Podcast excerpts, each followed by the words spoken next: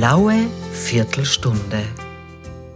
Jeder Mensch mit Herz und Verstand ist wohl für den Tierschutz. Und da die Freiheitlichen eine Partei ist mit Herz und Verstand und auch noch zusätzlich den notwendigen Hausverstand, äh, kann sich die FPÖ wohl als die echte Tierschutzpartei bezeichnen. In diesem Sinne begrüße ich Sie, liebe Hörerinnen und Hörer, auf das Herzlichste bei einem freiheitlichen äh, Podcast und ich begrüße auch meinen heutigen äh, Studiogast hier im Studio in Wien, den freiheitlichen Tierschutzsprecher Alois Keins. Grüß Gott. Grüß Gott. Am 4. Äh, Oktober ist ja der internationale Tierschutztag, der ja auf eine Initiative eines Tierschutzkongresses 1929 in Wien zurückgeht, für alle, die es interessiert. Und man gedenkt natürlich an diesem Tierschutztag auch dem heiligen Franz von Assisi, der ja auch wegen seiner Tierpredigten berühmt und äh, bekannt geworden ist. Vom Franz äh, von Assisi jetzt zu Alois Keins. Äh, Sie sind äh, nicht nur Tierschutzsprecher, auch äh, Tierliebhaber. Sie haben ja, glaube ich, selber auch zu Hause, Sie kommen aus dem niedersächsischen Waldviertel, Paradies für Haustiere. Sie haben selber Haustiere zu Hause. Ja, so ist es. Ich habe einen Hund, sechs Hühner. Sechs und, Hühner. Und zwei Katzen. Und ich glaube auch, die jetzt schon erwachsenen Kinder äh, werden schöne Erlebnisse erlebt haben mit den Tieren. absolut. Und das ist ja das wirklich Schöne. Man kann nicht das verfolgen, wenn man das weiter sieht, wie die Kinder selbst erwachsen werden und den eigenen Wohnungsverband oder im Haus leben, wo sie sich selber wieder Tiere anschaffen und dort die Tochter einen Pudel. Ein Pudel ist ein sehr aufwendiges zu pflegendes Tier mit dem eigenen Selbst dann Fell kürzen und so weiter und so fort. Und dann haben wir schon unsere Enkeltochter, die was ja, wenn sie zur Oma und Opa kommen, der erste Weg ist zum Hühnerstall und Katzen und Hund. Also es gibt nichts Schöneres für Kinder und Kleinkinder, wenn sie mit Tieren auch aufwachsen, weil die Tiere spiegeln ja das Wohlbefinden, wie sie behandelt werden, immer wieder und geben das weiter an die Kleinkinder und an, den, an die Umwelt und an die betreuenden Personen. Die Österreicherinnen und Österreicher sind ja Tierliebhaber. Also ich habe mir da ein paar Zahlen angeschaut. Wir haben in Österreich äh, circa 837.000 Hunde. Ja, und zwei Millionen Katzen. Also rund zwei Millionen, da weiß man es nicht so. Ne? Äh, und weil Sie vorher Pudel gesagt haben, ne, ich kann mich noch erinnern, in meiner Kindheit, da im, im Raum Wien, damals haben ja ältere Damen alle entweder einen Dackel oder einen Pudel gehabt. Das ist ein bisschen aus der Mode kommen, der Pudel, gell? Aber ein gescheiter Hund eigentlich. So ist es. Aber der Pudel ist ein, ein gescheiter Hund. Ja. Ein intensiv pflegendes Tier mit dem Scheren, mit den regelmäßigen, ah, mit ja. den Haaren zu kürzen. Aha. Und er ist auch großteils ein sehr ein stures Tier. Mhm. Also einen Pudel, der was noch nie einen Pudel gehabt hat, da muss man auch lernen, umzugehen mit einem Pudel. Aber er wächst einem so richtig ans Herz, so wie mhm. die eigenen leiblichen Kinder, wenn man das wirklich mit Liebe und mit Herz betreibt, den Tierschutz. Ja, bevor wir zum Ernst der, der, des Tierschutzes kommen, man sagt ja, wie's Herdl, so's Gscherdl, ne, sturer Pudel. Naja, ganz, ganz so wird es nicht sein, aber man bemüht sich, dass man den richtigen Umgang und Weg auch mit einem Pudel zu finden hat. Sehr gut. Also kommen wir zum Tierschutz. Äh, wie ist es um den Tierschutz äh, in Österreich bestellt? Wir haben schon gesagt, Österreicher große Tierliebhaber. So ist es. Bei uns in Österreich ist der Tierschutz sehr, sehr hoch gehalten. Natürlich gibt es auch äh, schon Baustellen auch, wo man wirklich den Finger drauf halten muss und dranbleiben, um wirklich auch in jeder Art und Weise den Tierschutz wirklich dementsprechend gewährleisten zu können. Da muss man schon sagen, man muss auch die Themen ansprechen, so wie eigentlich der, der Welpenhandel aus dem Kofferraum, das was mhm. ja überbordend ist und stattfindet und stattgefunden hat. Und wie jetzt auch in Niederösterreich da mit den 44 gezüchteten Kampfhunde. Okay. Also da muss man schon wirklich darauf schauen, dass man da auf den richtigen Weg kommt und das unterbindet. Jedoch ist es leider laut unserer Ansicht so, dass man da das wirklich nicht ansprechen möchte, weil mit unserer Bundesregierung seitens der grünen NGOs, da wird mhm. eigentlich das nicht so verurteilt, sondern da muss man immer mehr schauen und die Hand drauf halten. Bitte dort nochmal darauf hinweisen, da müssen wir spezielles Augenmerk darauf haben und die bevorstehende Gesetzesnovellierung vom Tierschutz, die geht schon in eine Richtung, wo man sehr, sehr viel noch intensiv abändern und verhandeln müssen, weil so wie die jetzt der Entwurf vorliegt. Also ein, ein neuer Gesetzesentwurf, äh, vor allem von den Grünen, wird äh, der verfolgt? Der wird eigentlich von den Grünen verfolgt und ja. ausgearbeitet, aber da sind so viele Baustellen mhm. vorhanden, wo man sagt, jetzt zum jetzigen Zeitpunkt so kann es nicht sein und so darf es nicht sein. Ähm, es gibt ja Zahlen vom österreichischen Kynologenverband, ne, die Kynologen Kyon, griechisch der Hund, ne, äh, und diese Zahlen besagen, dass etwa nur etwa 18 Prozent äh, der, der jungen Hunde eben von österreichischen Züchtern kommen, also äh, über 80 Prozent der Hunde kommen entweder nicht von Züchtern aus den Verbänden oder eben irgendwo aus dem Ausland her. Und das ist etwas, was die Freiheitlichen eigentlich nicht gutieren. So ist es. Also die 18 Prozent, die was gemeldet sind und von den Züchter herkommen, mhm. ist ein großer Bedarf noch, dass man unsere Bevölkerung mit den lieben Tieren auch versorgen kann. Und natürlich hat sich da einiges schon abgespielt und hat zu wachsen begonnen und war eigentlich für diese ich sag's jetzt direkt, äh, für die Hundemafia ein, ein Top-Geschäft und mhm. da ist es absolut das zu unterbinden.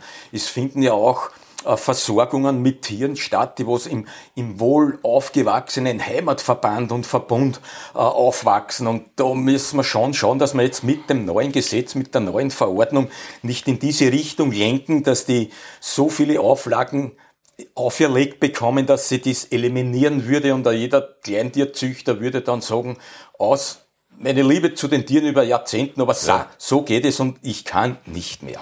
Wie Sie schon gesagt haben, also sehr beeinflusst äh, werden die Grünen ja wie immer auch bei dieser Gesetzesnovelle von NGOs, ne, also äh, von eigentlich nicht demokratisch legitimierten äh, Interessensvertretungen ihrer eigenen ideologischen Interessen, sage ich mal.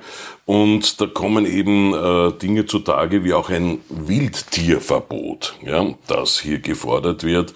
Was ist das genau? Was, was wollen die? Das sind Wildtiere, die was in einer besorgten, treuen Zucht ihr Zuhause gefunden haben und über Jahrzehnte, ja sogar über Jahrhunderte hat man Wildtiere eigentlich in den Zuchtverbänden, wie man es ja mhm. gewohnt sind in Österreich, äh, dementsprechend gehegt und gepflegt und es kommen ja keine Wildtiere, die was gefangen werden und über Umwegen in unser Österreich hereingekarrt werden. Unter Wildtiere versteht man ja zum Beispiel unseren Papagei, der was ja aus einer Zucht kommt, der was ja mhm. die letzten Jahrzehnte nie irgendwo ein Papagei importiert worden ist, sondern der kann unter seinen Genen, unter seiner Biologie hat er ein zufriedenes Leben in unserem Österreich.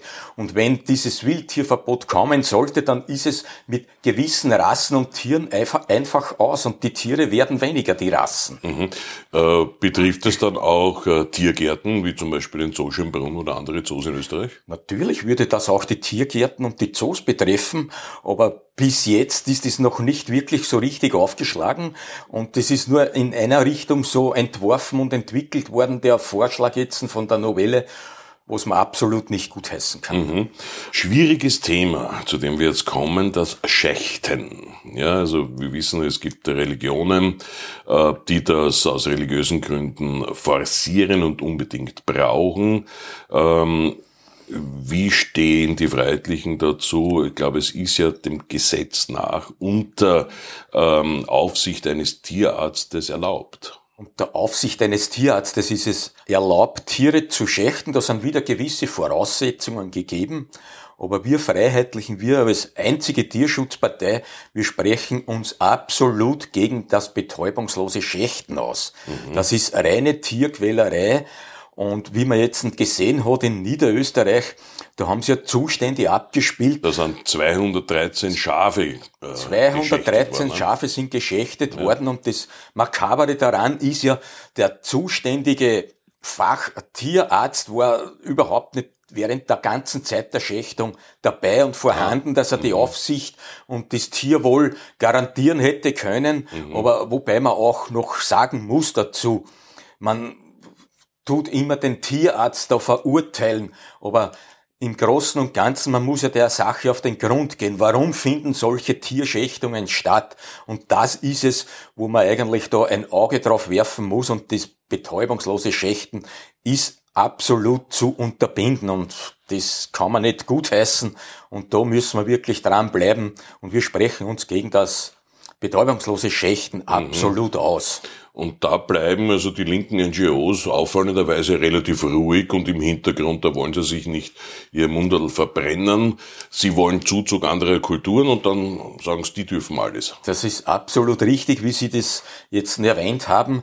Äh, die, die linken NGOs muss man auch ganz definitiv auf den Punkt bringen, die betrachten auf einer Seite nur die Medaille von einer Seite, aber dass das eine zweite Seite auch hat, diese Medaille, und das ist dann der Tierschutz und das Tierwohl, und da, die, die muss ich genauso mit einbeziehen und, und dann Deckmantel nur in diese Richtung schächten und da kann nichts geschehen und unter besonderer Voraussetzung und Schutz. Nein, die Medaille hat eine zweite Seite und das ist der mhm. Tierschutz und da sprechen wir uns wirklich für den Tierschutz aus. Mhm.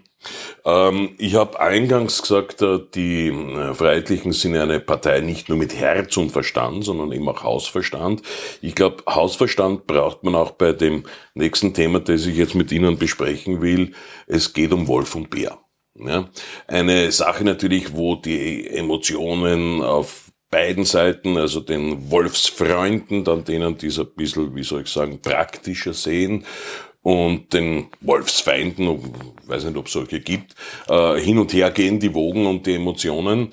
Ähm, die Alpen sind natürlich ein hochentwickeltes äh, Gebirgsgebiet. Jetzt fragt man sich natürlich vom Hausverstand her, gehören Wildtiere wie der Wolf oder der Bär, der hinter jedem Busch oder Felsblock hervorspringen könnte und einen auflauen könnte, in die Alpen? Ja? Das Thema Wolf ist jetzt seit einigen Jahren äh, eigentlich ziemlich intensiv jetzt behandelt worden, weil es dementsprechend auch Vorfälle gegeben hat, sei es jetzt in Tirol auf den Almen, auf den Almen bezüglich dem Tourismus oder dass sie bei uns im Bezirk Zwettel hat es einige Vorfälle gegeben. Mhm. Am Truppenübungsplatz sind Rudel vorhanden.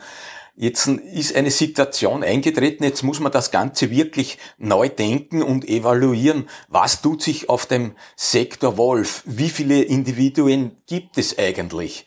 Es gibt laut WWF in Österreich so an die 35 Stück Wolf. Andere sagen wieder, das sind circa 80, also da gehen auch schon die Meinungen auseinander.